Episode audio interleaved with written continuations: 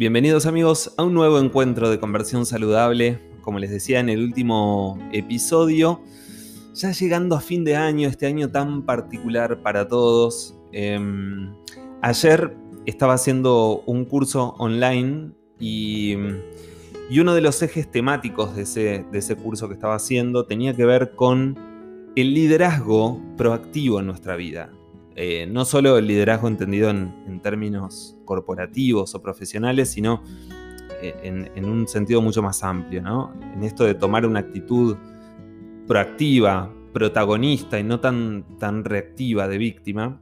Y pensaba en todas las posibles eh, cascadas de este concepto, ¿no? En, cuánta, en cuántos ámbitos podemos aplicar este concepto.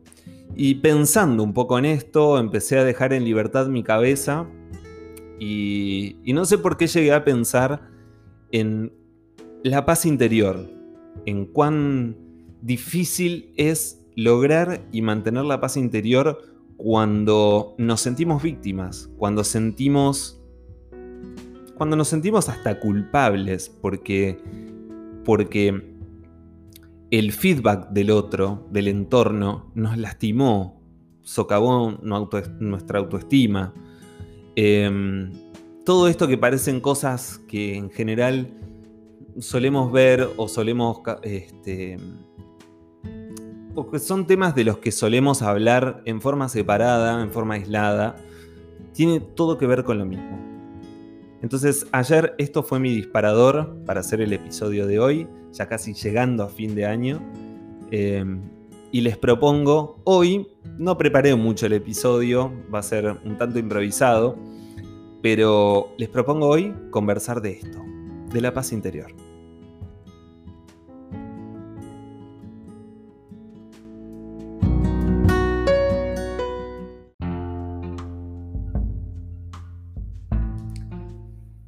¿Pensaron alguna vez o se detienen a pensar cada tanto en todas las excusas que ponemos y que inventamos, que nos inventamos a, nosotros mismos, em, para no para no cambiar, para no ajustar cosas de nosotros mismos o de nuestro entorno que no nos gustan.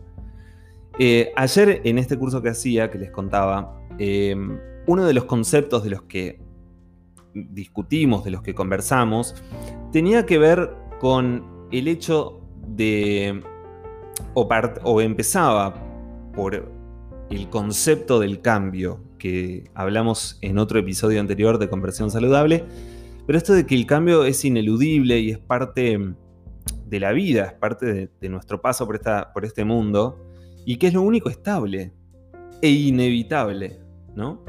Entonces, todo el tiempo se escucha esto de que el cambio es inevitable, que, tenemos que estar preparados y nos tenemos que subir al cambio.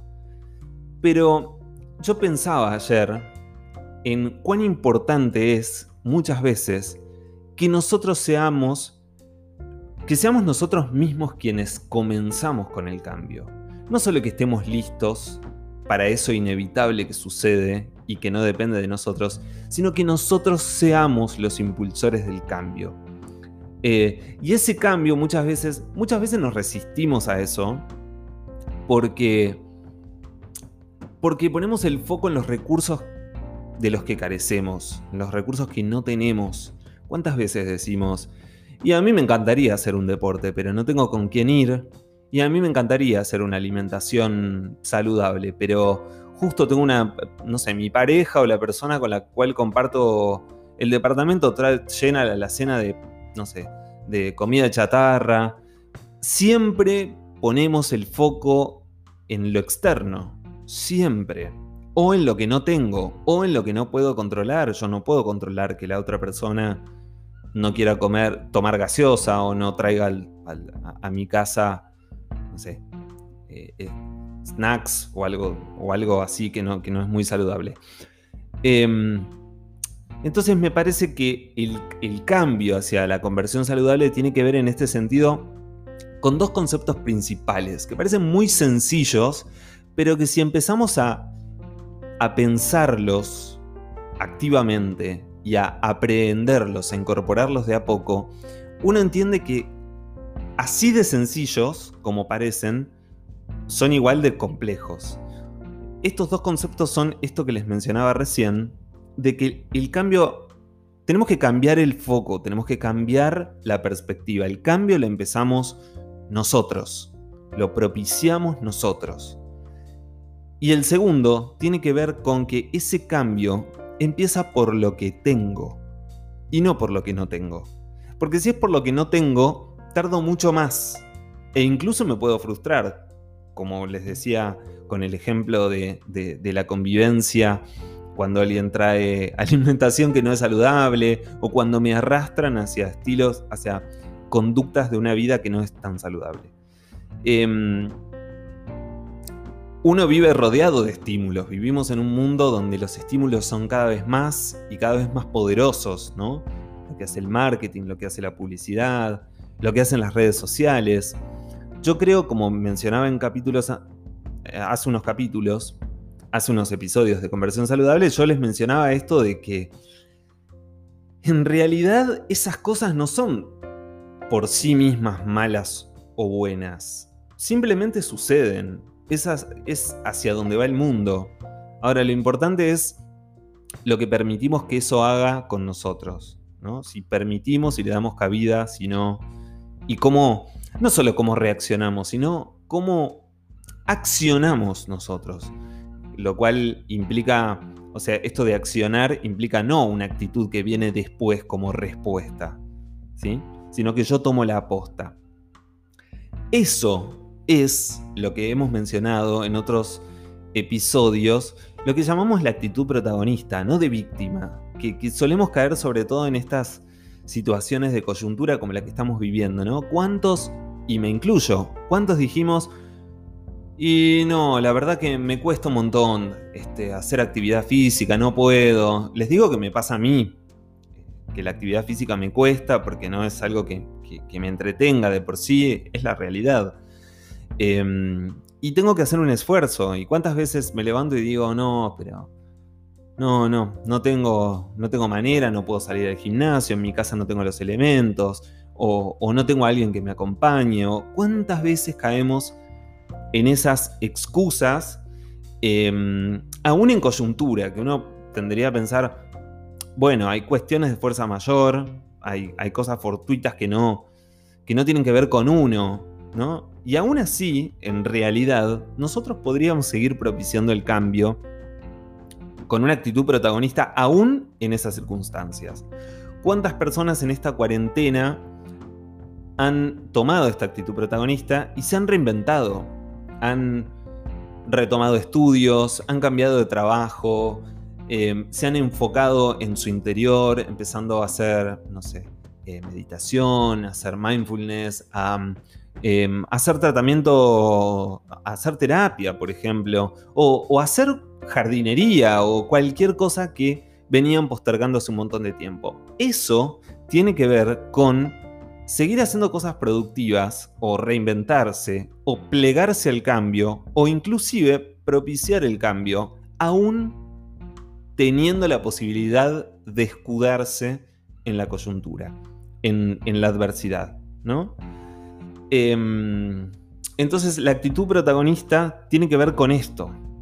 Eh, y, también tenemos, o sea, tenemos ejemplos y contraejemplos, ¿no? Tenemos los ejemplos, los contraejemplos de personas que teniendo un montón de cosas, em, realmente han considerado que este fue un año paréntesis. No bisagra, sino paréntesis. Un año en el que no pasó nada contundente, más allá de la pandemia, pero a nivel personal o profesional, interno, no les pasó, no, no sienten que les haya pasado nada, que ellos hayan crecido en ningún aspecto. Eso es lo más terrible que nos puede pasar. Eso es lo más terrible. Sentir que pasó el tiempo, que pasó un año y que fue un año paréntesis que tranquilamente podría haber desaparecido de nuestras vidas más allá de la adversidad, ¿no? Porque digo, hay un montón de gente que, sufrió en carne propia la, pandemia, no es mi caso, gracias al universo, pero Em, digo, digo, inclusive también hay, personas que, que habiéndolo sufrido en carne propia, que aún así eh, no detuvieron ese, ese, proceso de cambio. ¿no? Cada uno lo vive como lo vive. Acá simplemente estamos reflexionando sobre, sobre esto, que, sobre el hecho de que el sentir que fue un año paréntesis, o un mes paréntesis, o un día paréntesis, eso depende únicamente de nosotros. Nosotros somos quienes tenemos que propiciar el cambio y quienes tenemos que hacer que las cosas pasen para que cuando hacemos una mirada retrospectiva podamos decir, mira todo lo que hice. Y todo esto fue gracias a mí mismo, no gracias a algo exterior, algo externo. Todo esto me lo gané, todo esto lo propicié yo. Yo sembré, yo coseché. No fue un año paréntesis, no es un año que donde no me pasó nada, ¿no? Em, y además esta actitud protagonista también tiene que ver con que, con que en el camino también nos encontramos con los famosos haters, ¿no? Que hoy es un concepto muy popular en las redes sociales, por ejemplo, pero también hay haters en la vida, esos odiadores compulsivos, ¿no? Que siempre tienen comentarios negativos o que siempre te arrastran hacia un lugar, eh, tienen ese poder de, cargarte energéticamente muy, de forma negativa, ¿no? la manzana que pudre el cajón. Esto existe, estos haters. Eh, pero cuando uno propicia el cambio, cuando uno mantiene su visión protagonista y no de víctima, uno también tiene que ir en búsqueda de otra cosa que es súper importante y que tiene que ver con el perdonarse. Porque el hater muchas veces juega con, nuestra autoestima y con nuestro cargo de conciencia, ¿no? Con, con, esto de la culpa, que también conversábamos en otro episodio de Conversión Saludable. Todo eso nos maneja, nos maneja inclusive en, en esferas que no son tan conscientes para nosotros mismos, o sea que no nos damos cuenta, pero que nosotros después actuamos en consecuencia sin, sin querer o, sin darnos cuenta conscientemente de que estamos actuando desde esa actitud de víctima, ¿no? O, desde, ese, desde esa forma de ser que nos, que nos modificaron. Em, entonces aquí aparece esto otro que tiene que ver con perdonarse, con no ser tan cruel con nosotros mismos, porque eh, ser cruel tiene que ver con vivir también en la mirada retrospectiva, en la mirada, en el foco sobre lo que pasó, sobre lo que fuimos. Eh, entonces, por eso digo que parecen conceptos aislados, pero en realidad todo tiene que ver con lo mismo. Tiene que ver con mirar para adelante y mimarse, perdonarse a uno mismo. ¿No? Y lo digo y, también lo incorporo para mí mismo, ¿no? Y esto me lleva al, corolario o a la cereza del postre de hoy, que tiene relación con esto de la paz interior. Las personas que, tienen paz interior son, son personas que pueden elegir conscientemente y no, no, de forma reactiva, sino proactiva, que pueden elegir a las personas que quieren en su entorno, a las personas que le hacen bien y, digamos, y alejarse de todo lo que les hace mal. Eso es lo primero.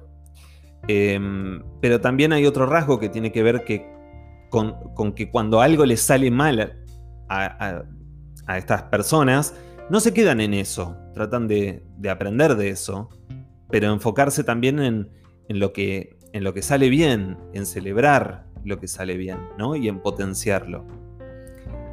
Además, la, la, persona con paz interior es una persona que sabe disfrutar también en momentos de soledad, que no necesita un estímulo externo permanente. Y acá yo hace unos episodios les sugería o les proponía esto de apagar al menos un día, una semana, un mes, lo que sea, las redes sociales y ver qué pasa con nosotros mismos.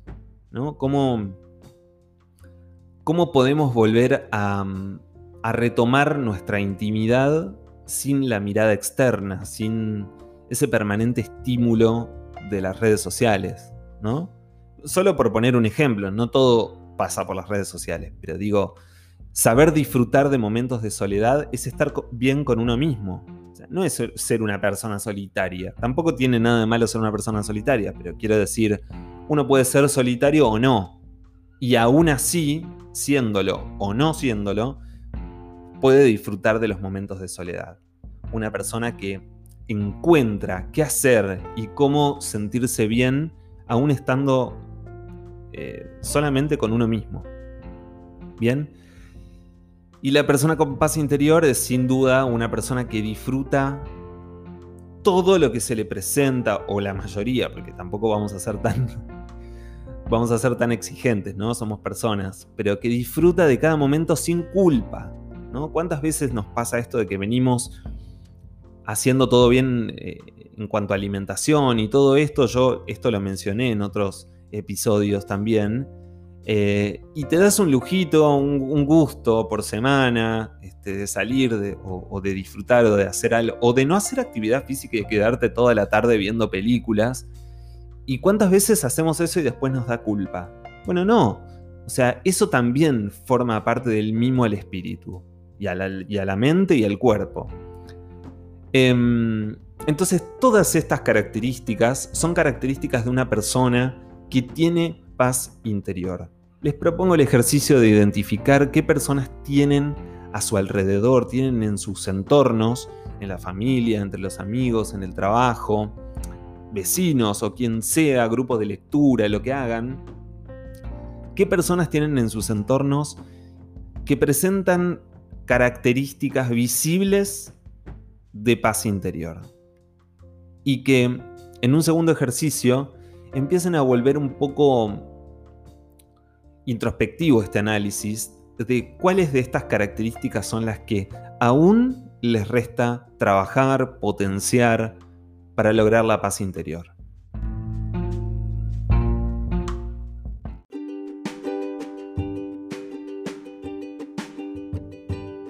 Hemos llegado al final del episodio de hoy de Conversión Saludable. Recuerden, como les digo siempre, la conversión saludable es un proceso que se disfruta, que se vive lentamente, paso a paso, sin apresurarse, pisando firme cada escalón y que además está en nuestras manos. Lo tenemos nosotros en nuestro interior y es solo cuestión de Em, desempolvarlo, de registrarlo, de explotarlo y de sacarlo hacia afuera. Eso que les decía desde el comienzo del primer episodio, que les decía esto de que está en nuestras manos, la conversión saludable, y que no depende de absolutamente nadie más que de nosotros mismos, creo que va cristalizando, que se va entendiendo cada vez más ese concepto a lo largo de toda esta primera temporada. Fuimos viendo esto inclusive de lo que hablamos hoy en este episodio, que tiene que ver con la actitud protagonista, que tiene que ver con no ser víctimas, con ser más proactivos y no tan reactivos, y de ser nosotros los impulsores del cambio, del cambio positivo, y de lograr esa paz interior. Entonces, episodio a episodio vamos descubriendo, vamos entendiendo un poco más esto de que la conversión saludable depende nada más que de nosotros mismos. Recuerden, amigos, que les comenté en unos episodios, creo que en el último episodio o en el anteúltimo, que eh, en esta cuarentena, si hay algo que yo extraño un montón, es viajar. Así que hay otro podcast que está nuevito ahí, con pocos episodios todavía, pero hay un podcast que se llama No incluye equipaje, donde mantengo charlas súper descontracturadas, improvisadas, con, amigos, con familiares, con compañeros de trabajo. En cada episodio eh, revisamos algunas anécdotas, algunos comentarios sobre una determinada ciudad del mundo y les propongo, les sugiero que se den una vuelta por ahí porque la idea de esto es al menos viajar con los sentidos, cerrar los ojos e imaginarse que uno está viajando, al menos a la distancia, en esta virtualidad que nos propuso este año tan particular, que queremos que sea un año bisagra y no paréntesis. Eso es todo amigos, nos encontramos en el próximo episodio de Conversión Saludable. Mi nombre es Rodrigo, que tengan una buena semana.